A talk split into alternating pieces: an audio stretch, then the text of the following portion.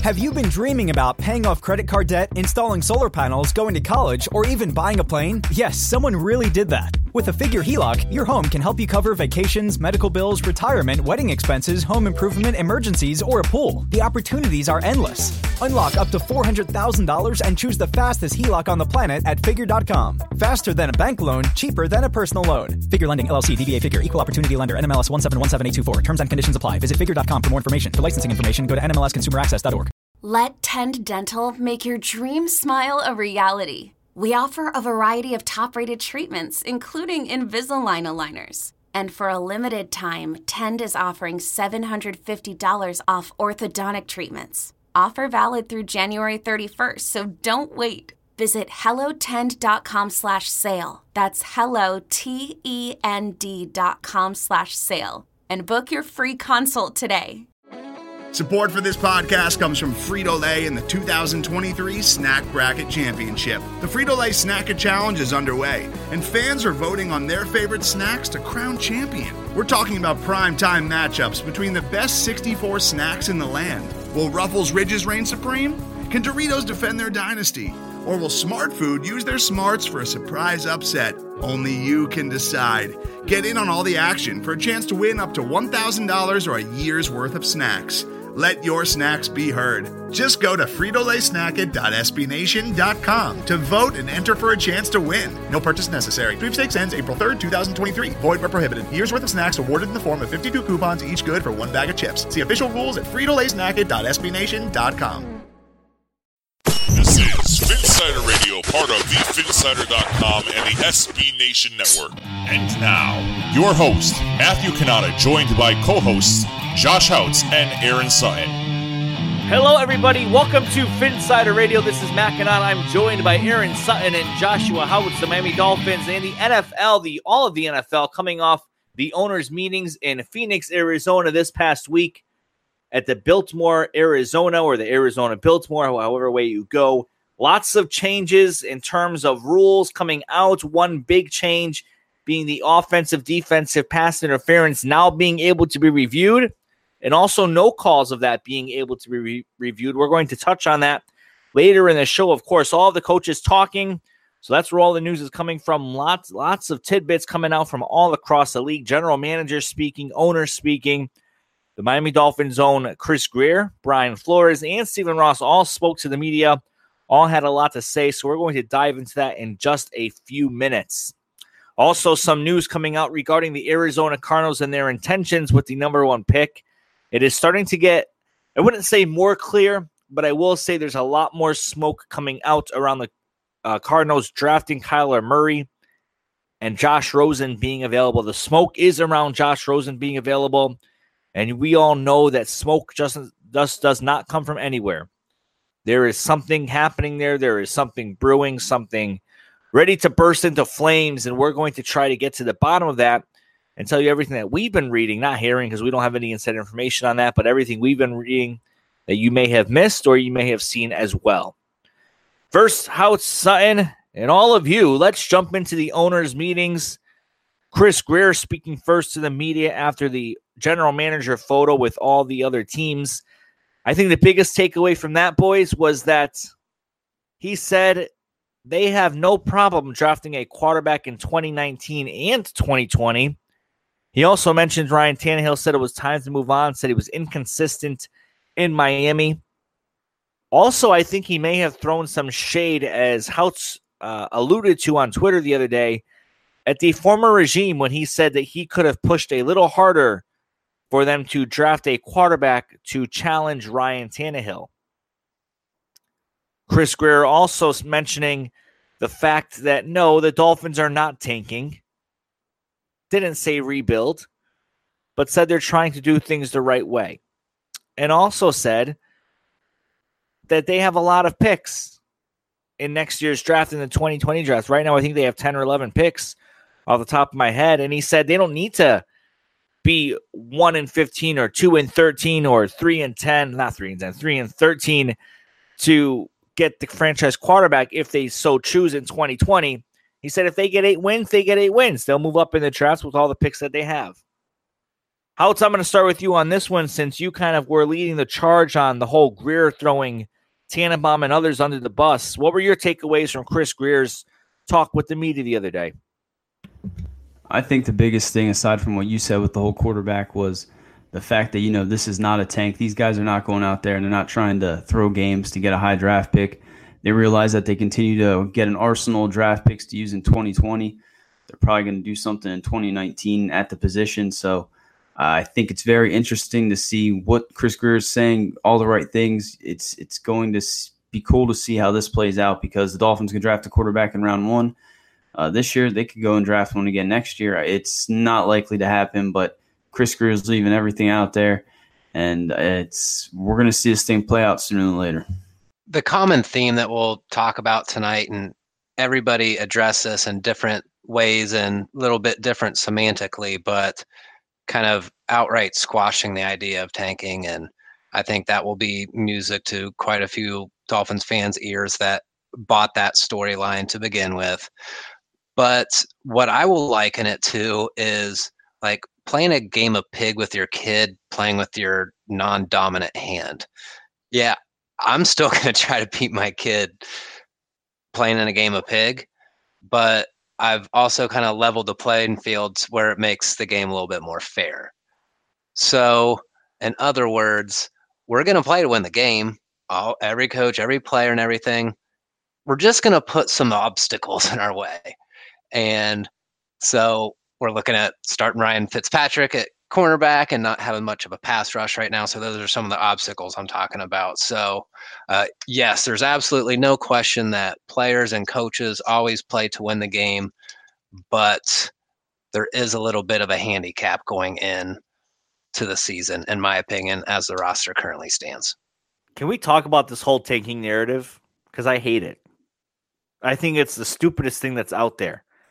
And I know the media um, has been drumming it up since the interviews because we found out from Stephen Ross when he talked to the media that he told coaches the way he was going to build the team, not the way they were going to build the team, which is kind of interesting because you want to bring in a coach because of their vision for the team and a general manager for their vision of the team. But I guess it makes sense because him and Chris Grier obviously share the same vision of how to build a proper team.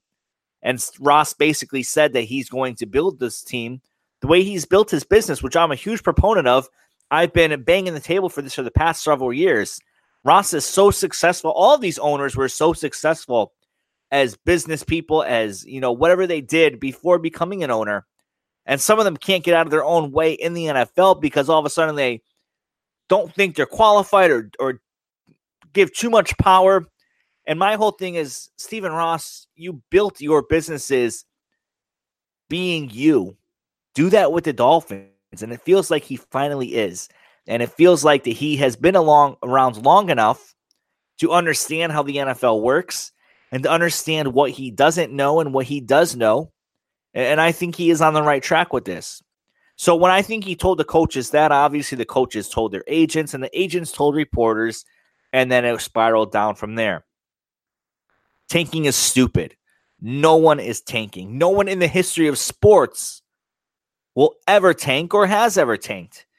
Except maybe the Philadelphia 76ers with yeah. the process. No, I I know I, I understand that. No, because you're telling me then that every player on that team purposely lost every night.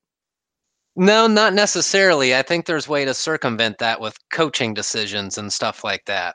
Okay, so we'll get we'll or, get or shelving players who we'll maybe have a, a, sprained ankle or something and yeah, shelve yeah, yeah. them for months. So, let, so let me get to that. Stop talking. So sorry, I didn't mean to be mean to you. That was oh. very rude. Very rude. that was very that was very, that was very rude of me. I'm sorry. So no, for me, tanking is every single person who has an influence of the on-field action and the on-field result is purposely doing things to make the team lose. This includes the players.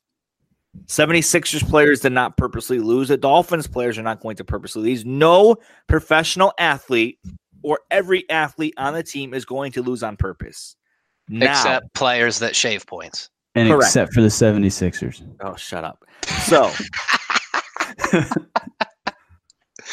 Me and Houts are just going to troll you until you admit that we're right. but you said it best. It's it's what you think of tanking. I think everyone has their own opinion of what Correct. it is, and yes, and, and, I that's think fine. that's Everyone I can think have it's their fun. own opinion and they have their own interpretation of it. But We're I'm going to call it this: it's a strategic rebuild. A strategic. I don't know why I uh, drew that out. Strategic. It's a Sounded very nice. Sounded It's a very nice. strategic re- rebuild. Okay. The Dolphins, the upper management, along with Coach Brian Flores, despite well, let's not get into that yet. Upper management are making decisions, are sacrificing decisions in 2019 for 2020. They're they're even I was giving it to this way. The Dolphins are interested in players on the market this year. And they're not signing them, but they may sign them next year in 2020. That's because they're purposely not signing players to help the team this year. So the losses will become organic. I know we've talked about this on the show before. By the construction of the roster, by the moves they make, the Dolphins are going to lose. It's just going to happen. And then if the new coaching staff gets off to a rocky start, the excuse is built in. Now, obviously, you hope the coaching staff, if they squeak out six to eight wins with a bad roster, let's say they don't draft a quarterback, they they get uh, um, you know players in the draft obviously who don't contribute right away. If this coaching staff can squeak that out, obviously, yes, they are good coaches and they are doing the job, and the job is well. But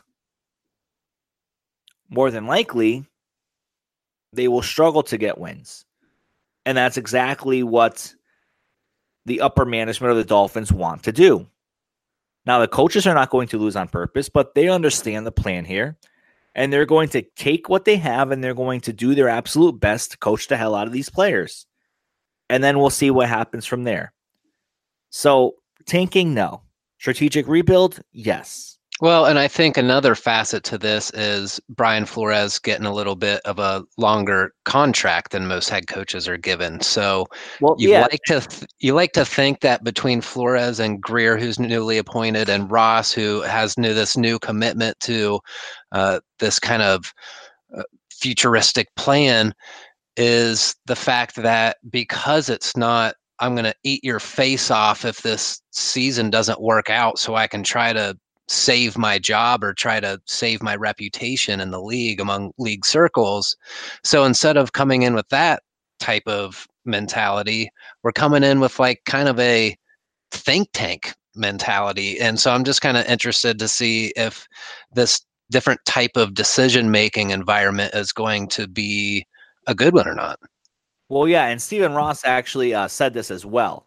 Uh, he said that he was tired of coaches coming in thinking they had to win right away and then would spend all this crazy money on free agents. And Ross trusted their plan and he gave them the money. Um, so he he said, let's give Brian Flores a five year contract. Let's give him that extra year. Let's give him security and let him understand that this is the way we're going to do things around here. And I think, you know, even just listening to the way Brian Flores talked, and I know there were some talk about him and his jitters with the media, and you know, not you know, saying um a lot and giving a lot of unclear answers and looking uncomfortable at times. I think that all went away at the coaches' roundtable breakfast at the owners' meetings earlier this week. He looked very comfortable. He looked confident, sounded confident. And I don't know if it was just the informal setting that he was in or if it's just that he's getting more comfortable with the media. But it, I'm not going to say the Dolphins got this one right because we've said that before and we've all been wrong. But the Dolphins got this one right. Yeah, and you know, we sit here and we mention the tanking and and what fans like to say or what some of the media members are saying, but Brian Flores, he got pretty pissed off when anyone even talked about the possibility of them going out there throwing games. That's not going to happen. We get to see what Ryan Fitzpatrick can do, whether we like it or not. He's going to win some games. He's going to have some special moments. But all of this is fine and dandy. We're very optimistic about the future of the Miami Dolphins, but what it all comes down to is the quarterback position. And until this team finds a quarterback, it doesn't matter who the coach is, who the general manager is. Things are never going to get in the, headed in the right direction until they find their guy. Let's talk about what he said about tanking. He said uh, when people mention the word tanking, it stirs something up inside of him. I like that quote because that means he's a competitor. That means he's going to do everything he can to win. And we've seen it at his time in New England. And he also said this, and I thought this was pretty cool too, because we all try to do it, but we all don't act on it. And he said that he's never looking past the current moment that he's in because doing so would be a disservice to all those in that moment with him. And so when people asked him about, okay, 2020, what's that going to be and tanking and all this, he said he's not even thinking about any of that. And then he said his moment right there when he said this was with the reporters at the media roundtable.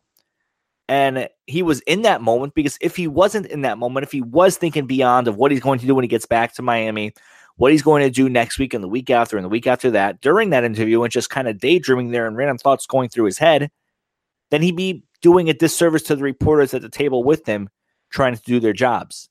I thought that was pretty cool of him to say that. And I think that shows a lot about his character. And again, I think we all try to practice that, but human nature just kind of allows us to think into the future and kind of think about this and that. But to have someone disciplined like that, and I'm sure he does follow it because he's saying it and he seems like a disciplined guy. To have a coach disciplined like that, I think that speaks a lot of good fortune to what could be coming the Miami Dolphins' way in the next few years and beyond. Brian Flores also talking about, you know, the quarterback situation, also reiterating from Chris Grier that the Dolphins could take one in 2019 and 2020. Also talking about Minkah Fitzpatrick, saying that he has an idea of where Mink is going to play, but he's not going to say it just yet. Did say he wanted to move him around a little bit in mini camp and training camp and finally uh, get a roll down for him. He said Charles Harris is a interesting player and that someone he thinks can move around in space a bit.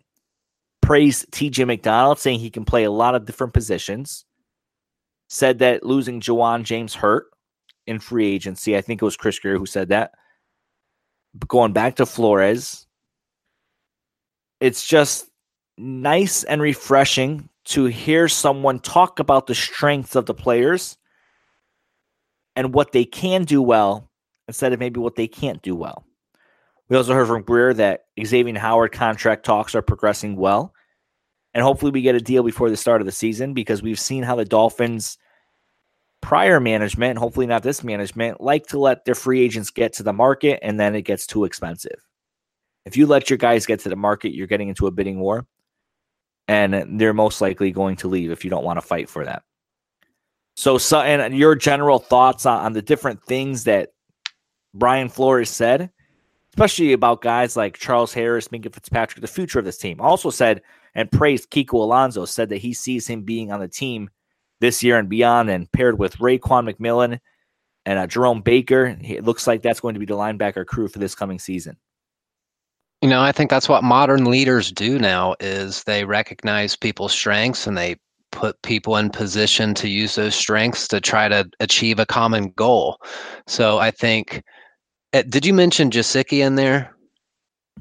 No, I did not. Okay, so I think there were some comments made about Gesicki too, just about, you know, being able to do different things with him. And again, going back to Flores's kind of strength based approach. So maybe we won't put Mike Gesicki into pass block on 20% of Miami's passing attempts that he was in, stuff like that. So I'm thinking year one when he comes in here, you know, he's, you know, obviously there's still going to be uh, more roster purging even going into year two and just really uh, sifting through everybody. And uh, so I, I really think year one is about establishing, you know, practice routines and expectations and uh, leadership by example and those types of things those are what build winning cultures so if those early elements are able to kind of come to fruition and then you're able to get the talent spread around with the uh, the framework of the team and everybody kind of working together then you know things can happen. So uh, i like flores's approach so far but again like you said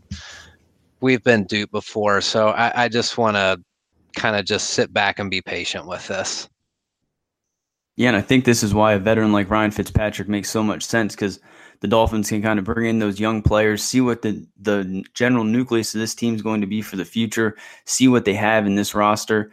You got a veteran quarterback that can go out there and win games. So I mean, he can he can make some throws, he can make plays on as a quarterback, and and let those receivers have opportunities. So it's going to be interesting to see, you know, what these young players do. What if they step up and they they take their chance and seize their moment. And next thing you know, you know, some of these guys might be the future Miami Dolphins.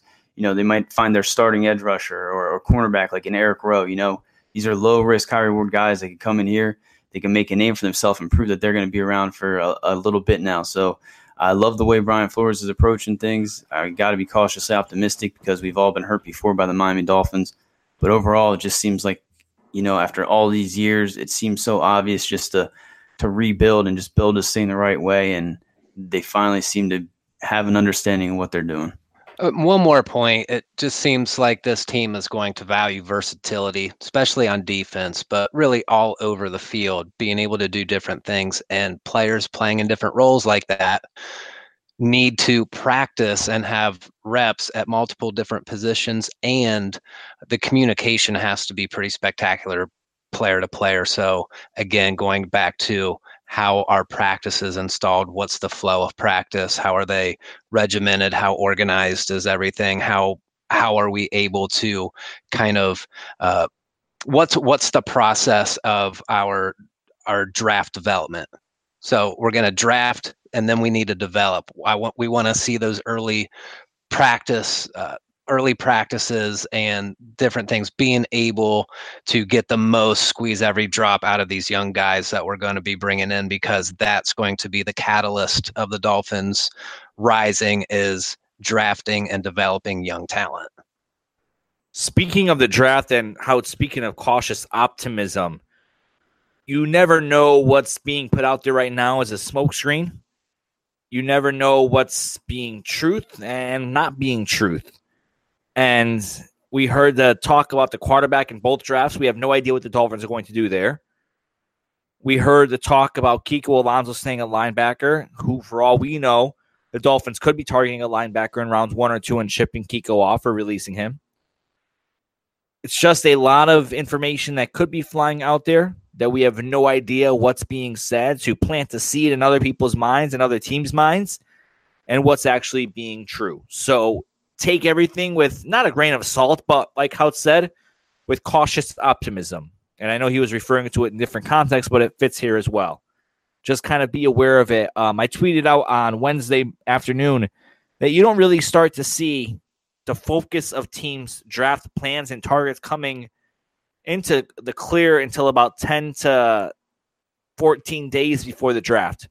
That's when teams really start narrowing down their targets and the rounds they are selecting in and figuring out their final strategy heading into the draft. So when you hear people right now saying, I know for sure this team's going to go after that guy, and this is their number one guy on their board, more than likely, unless you have the first or second or third pick in the draft, that's all bull. And, just kind of take that with a grain of salt.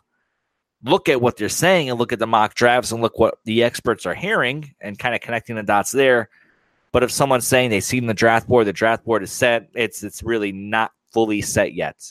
Just kind of just watch everything and, and just go along with what you're reading and connect all the dots and use it all to fit the puzzle together. One thing, though, it is coming a little more clear, as I said at the top of the show, was Kyler Murray to Arizona. And Benjamin Albright saying Wednesday night on Twitter, one of the best insiders out there, that you can put Kyler Murray in pencil and move it to pen because he is going to the Arizona Cardinals. And we all kind of thought this was coming for the past few months and weeks. And now it looks like it is finally happening. And I think it started really coming into focus there when all that smoke around trading for Josh Rosen was billowing out of the chimney.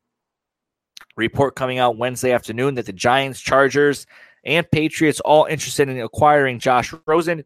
According, according to Colin Cowherd, Josh Rosen uh, could be going to the Giants for a second round pick. The Cardinals are hoping for a first round pick, but that remains to be seen.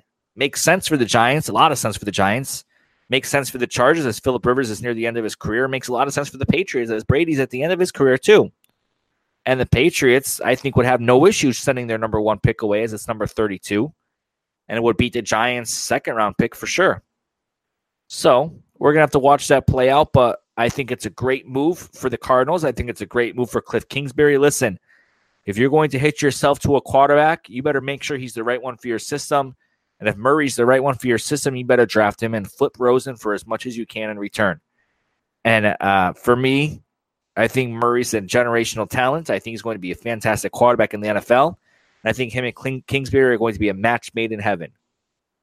And I'm really excited to watch the Cardinals and what they can do this year with Murray at the helm if that's in fact the direction they go in. Any thoughts on that? Yeah, I will admit and I will take a big L that I thought this was a smokescreen. I didn't think there's any chance this was going to happen. Uh, have a ton of respect for Kyler Murray. I think he's a tremendous quarterback. I just, from a business standpoint, after the investment in Rosen to turn around and invest in Kyler, and I'm sorry, as good as Kyler is, and he may be able to overcompensate for a, a weak offensive line, can he mask every deficiency on that team? I just don't know if they can inject talent long enough for him to survive. I, I don't know. Like, and that's not a slight his size or anything like that. Don't take that out of context, please. But um, I just, I don't know. It doesn't add up to me. I, I think this is a colossally devastating uh, organization decision if this doesn't pan out for Arizona. This will go down as one of the dumbest things that's ever been done in the NFL. And if that GM gets another job after something like this, trading Rosen away, and then Kyler doesn't work out, investing two two first consecutive first rounders on quarterbacks. Uh, I'm obviously a little bit speechless right now. I can't even finish my sentence. You know, but that's kind of what you got to expect when you brought in Cliff Kingsbury. You know, he didn't have that type of success at college that you would kind of see from a guy that's making the leap to the, to an NFL head coach. So when you brought him in, you knew what type of offense he was going to run. You had to have known this was a possibility. Kyler Murray is going to be a glove fit in that offense. I think what you got to do is just take a step back. And as much as I like Josh Rosen, I'm going to get into that in a second, but Kyler Murray is a Baker Mayfield type player. I love Baker Mayfield last year. I love Kyler Murray this year. I think both of those players are going to be at the top of the NFL for many, many years to come. But with Josh Rosen, I mean, the Cardinals should be able to get a second round pick. The Chargers have reportedly already offered one. The Giants most likely will. But we talked about those teams interested. Why not the Miami Dolphins? This team needs a quarterback. They haven't hit on one since freaking Dan Marino. Why not give up a second round pick if that is the price tag to go out there and get Josh Rosen, bring him to the AFC East? You know, let him sit behind Ryan Fitzpatrick for half a year, see what he can do. You know, worst case scenario, you're drafting a quarterback next year. You got a quarterback competition. Maybe you have two good quarterbacks. It turns into a San Diego situation with Drew Brees, Philip Rivers. It, it's worth the risk, in my opinion. So I have no clue why the Dolphins, you know, maybe they did reach out to him. Maybe they don't like the way his personality is or whatever it may be. But they need to do their due diligence on that because Josh Rosen is a hell of a quarterback and he's available if all reports are accurate.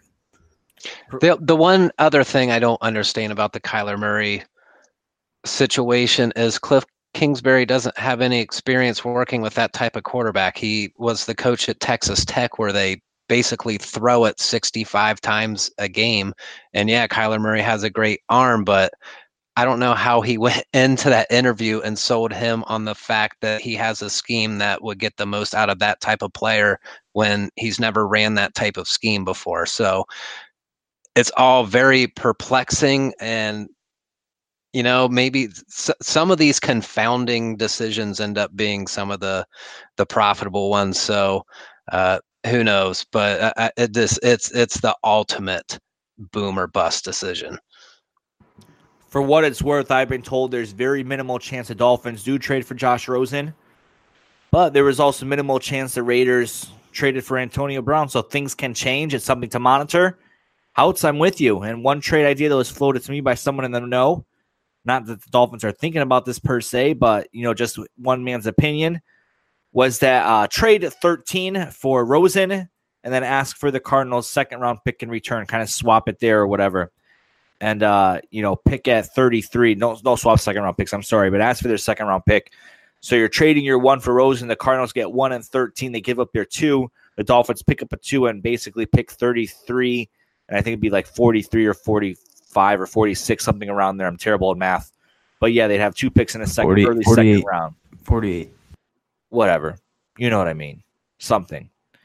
So uh, yeah, I'm with you. Joe Marino of the Draft Network said that he has Murray, uh, not Murray, uh, Rosen as his number one quarterback in this year's draft. If he was in the draft, uh, hypothetically speaking, I'm with you, Houts. I mean, you get a quarterback who has the NFL experience from year one, can really accelerate your rebuild plan, can even learn behind Fitzpatrick a bit, learn the system, get going, and, and I think it's a no brainer. But for whatever reason, it seems like the Dolphins are not interested at him, at least at this time. We'll see, though. Things can change. Who knows? It would suck if the Patriots traded for him, though. It would make Screw me the sick. Patriots. It would make me sick. They don't make every perfect decision out there. You saw an upset sign. Brian Flores might. Yeah, that Kyler Murray thing just got me all fired up. I, I just Sutton hates So, fun football. they- they Sutton trade up the year three before yards they- in a cloud of dirt. they trade up the year before to get the dude and then turn around and maybe get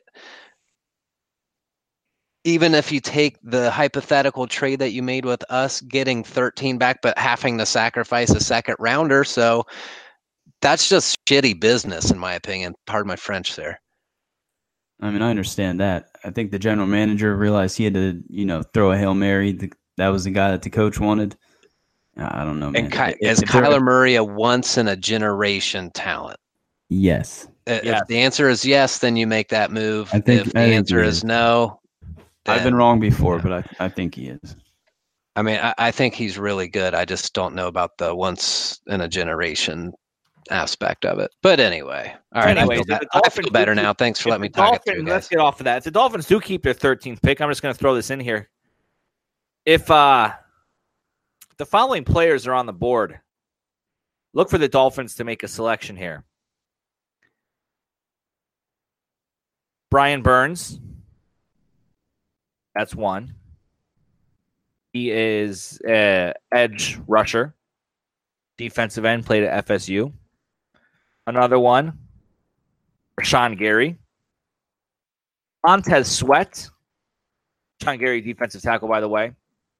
Play all over the line. Montez Sweat. He is defensive end from Mississippi State. And Ed Oliver, defensive tackle at Houston. But he might be able to play linebacker and move all over the place as well. So if any of those four guys are on the board at 13, look for the Dolphins to really think hard about pulling the trigger there instead of trading down, which I think there is there is uh that's their primary plan heading into the draft. Houts, I know you love Burns, I know you love Gary, I know you love all these guys, and so do I. I think any of them would be great for the Dolphins. Houts loves a lot of guys. Yeah. Big fan of your work. The more the more guys that you love, the the more guys that are loved. Got a lot of, love a lot of guys during the draft. No, really, see. Ed Oliver. I, I don't see any world in which he's going to fall to the Dolphins at 13. I think he's probably the most versatile defensive end that you're mentioning. Me personally, Brian Burns, he's been at the top of my list since I watched Kai Polite, and then he got kicked out of the the combine and got hurt today, I think, or I don't know. I don't know what he's doing. He's he's going to fall a little bit, but Brian Burns is probably that number two guy for me. And then Rashan Gary. Those are the three edge rushers. The Dolphins desperately need a pass rusher and I think those guys can fit the scheme. I'd go Ed Oliver. Got a chance to hear him talk at the NFL Combine. Also, got to hear from Brian Burns and Jachai Polite and uh, Montez Sweat. I would probably go if we're ranking those four guys with fits with Miami. I would go Oliver, Sweat, Burns, Gary. I'm not ready to rank mine yet, but I'd be ecstatic with any of those guys. So we'll see how that all plays out. Another thing that we're going to see how it plays out is this year is the defensive offensive pass interference rule that just passed at the NFL owners meeting thanks to the coaches who voted for it 32 to 0 and really pushed the owners to pass it, and they did. And also, the no call of these pass interferences will also be uh, challenged as well. Nothing's really changing in terms of the challenges. The coaches will still have their two challenges, and all the current rules will stay in place, and they can't challenge under two minutes at the end of each half. But it's going to add another element and another decision that coaches will have to make and take into consideration when challenging calls throughout the game. I think it's a great move. I know people are complaining. People are saying the length of the game is going to be longer. Get out of here. It's not going to be longer because they're still only allowed the same amount of challenges. And, and, I think it's just a progressive step in the right direction. I would have loved to see roughing the passer included in there. We've seen some bogus calls off of that. But I think one step at a time is good progress for the NFL in a world that seems like they can be stuck in sometimes and not really open to progress. Jason La Canfora in his notebook on CBS Sports said that he believes, and general managers believe, and owners believe, that this is just the first step to making every single play reviewable. Probably the same system of challenges will be in place for that. But as Bill Belichick had proposed in the past, he just said make it easy. Make every play reviewable, make every penalty reviewable. But you have your limited choices and you have to make the right decision at the right time. I think it's a great move. I think it's going to pay a lot of good div- dividends. We should have seen the Saints in the Super Bowl. And I think if we did, the Saints would have uh, beaten the Patriots because the Rams should have beaten the Patriots because the no call on Brandin Cooks at the end of, I think, one of the halves or was, or somewhere during a game wasn't called. NFL competition committee admitting that it should have been called. The Rams would have had the ball on the one yard line and who knows what would have happened from there. That was but, in the fourth quarter, I believe. Yeah, they would have had a really good chance to pull away there. Um, we've seen a lot of bad NFL officiating this past season, so let's hope that these things fix a few of the calls here. Your thoughts on that? Yeah, I don't think you would see something like this in college football just because pass interference is only 15 yards. In the NFL, it's one of the more devastating plays that can happen, and you don't even have to complete the pass. My concern with all of this, so I, I generally think that it's a good uh, system, and I think it's definitely worth seeing how it goes this first year. My concern would be watching these plays in slow mo affects how you judge the play that you see in real time. So, in other words, so I played college basketball. So, if I'm trying to uh, get free to get off uh, of a screen to come out and shoot a three pointer, I'm going to push off a little bit. And if you were to uh, go slow mo for a play like that and watch me kind of push off, it happens very quick in real time. But if you watch it in slow mo, they would probably call an offensive foul on me for pushing off, even though that's kind of the unwritten rule of basketball, how you are able to create separation in, in spots. So that would be my concern is if you're looking at these plays in slow mo, is everything going to kind of look like interference? I think it absolutely will. And I think that was my biggest gripe when I first heard about it is, you know, every single play in the NFL, you could probably call one form or another of offensive pass interference or defensive pass interference. So it's going to be interesting to see how this thing plays out. But you got to remember they each still have the same amount of challenges. And when I first heard about it, I was like, this is going to take forever. But the team still have the same amount of challenges. You know, if you get two right, you get a third. So uh, we'll see how it works in year one, and they'll go from there. But who's to stop a team from, you know, as soon as the two minute warning hits, to not just throwing up a Hail Mary and just praying that you know what what are the odds if you're throwing up a hail mary that there's going to be defensive pass interference? I bet it's better than fifty percent. So why not just go out there and just heave up a hail mary and hope that there's a a pass interference call to end up reviewing it. It's it's gonna be interesting to see how everything just plays out. The hail mary is the one thing that we're gonna have to watch because we know it happens on every hail mary pass interference does. And so the NFL, I hope, will just turn a blind eye to that and just kind of being an unwritten ruler, unspoken rule that they're not going to look at that and they're not going to challenge that from the top of the booth. But all it takes is one coach to freak out and say you cost us that game because you didn't call that pass interference on that Hail Mary. Who knows? We'll see. We want to hear your thoughts on that. Uh, interact with us on Twitter. Twitter handles at Kanata NFL at Houts and at Sutton Laces Out. We'd love to hear from you about what you think about the new rule change, about what Brian Flores said, about what Chris Grier said, what Stephen Ross said. Do it in the comments section as well on the Phinsider.com. We're going to be going to full draft mode. The NFL draft is less than a month away. And over the next several weeks until we lead up to the draft, you will be hearing all draft all day on Phinsider Radio. And that's just the way it's going to be for the next uh, four weeks or so. As we get closer to the draft, make sure you stay tuned because we will have the inside scoop on what the Dolphins are trying to do. I'm starting to hear a little few things here and there. I'm starting to piece everything together, and I should have a full picture no later than the week of the draft itself. I've been right on the uh, past few years in terms of their targets in the first round and beyond. I think I actually nailed pretty much every round last year in terms of the positions they were looking for. And it all went out according to plan and from what I was told. So please stay tuned. We will have the information here on Phinsider Radio. Any last thoughts, Houts and Sutton? I was at the March Madness tournament, and if anybody has the chance to go, if you like basketball and even the slightest, I highly recommend going to the tournament. It's amazing. I just want to say it's smoke and mirror season. Like we said before, don't believe everything that you hear. But I mean, we're um, a little bit of, around what a month away from the NFL draft. Exciting times are coming. You know, we thought this was the off season of the NFL, and it just seemed to be nonstop. It seems like there's no rest. So just enjoy it because I mean, NFL draft's right around the corner. Again, stay with us here on Phinsider Radio over the next several weeks leading up to the draft. We will have the absolute latest for you. That's going to do it for us here this week on Phinsider Radio for Joshua Houts and Aaron Sutton. I am Matt Kanata. Thank you for listening. We will talk to you next time. That was Phinsider Radio, part of the Phinsider.com and the SB Nation Network. Miami has the Dolphins, the greatest football team. We take the ball from goal to goal like no one's ever seen. We're in the air, we're on the ground, we're always in control. And when you say Miami, you're talking Super Bowl, cause we're the Miami Dolphins. Miami Dolphins, Miami Dolphins number one. Yes, we're the Miami Dolphins.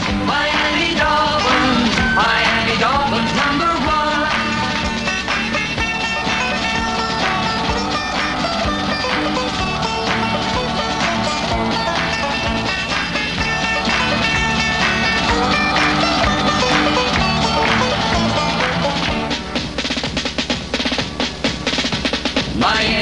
Miami has the the greatest football team. We take the ball from goal to goal like no one's ever seen. We're in the air, we're on the ground, we're always in control. And when you say Miami, you're talking Super Bowl, cause we're the Miami Dolphins. Miami Dolphins, Miami Dolphins number one. Yes, we're the Miami Dolphins.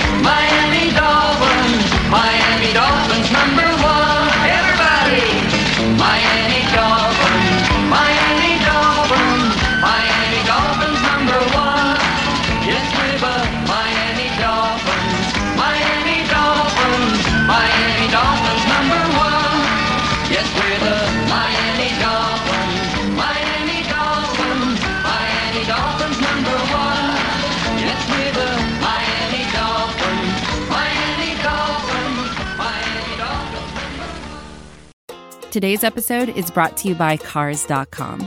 With over 2 million vehicles and 50,000 more added every day, Cars.com will match you with the perfect car for you, your budget, your life, your style. And if you're ready to say goodbye to your current car, Cars.com will get you an instant offer to cash it in. Just start by entering your license plate and get matched with a local dealer who will write you the check. So whether you're looking to buy or sell, just go to Cars.com. It's magical.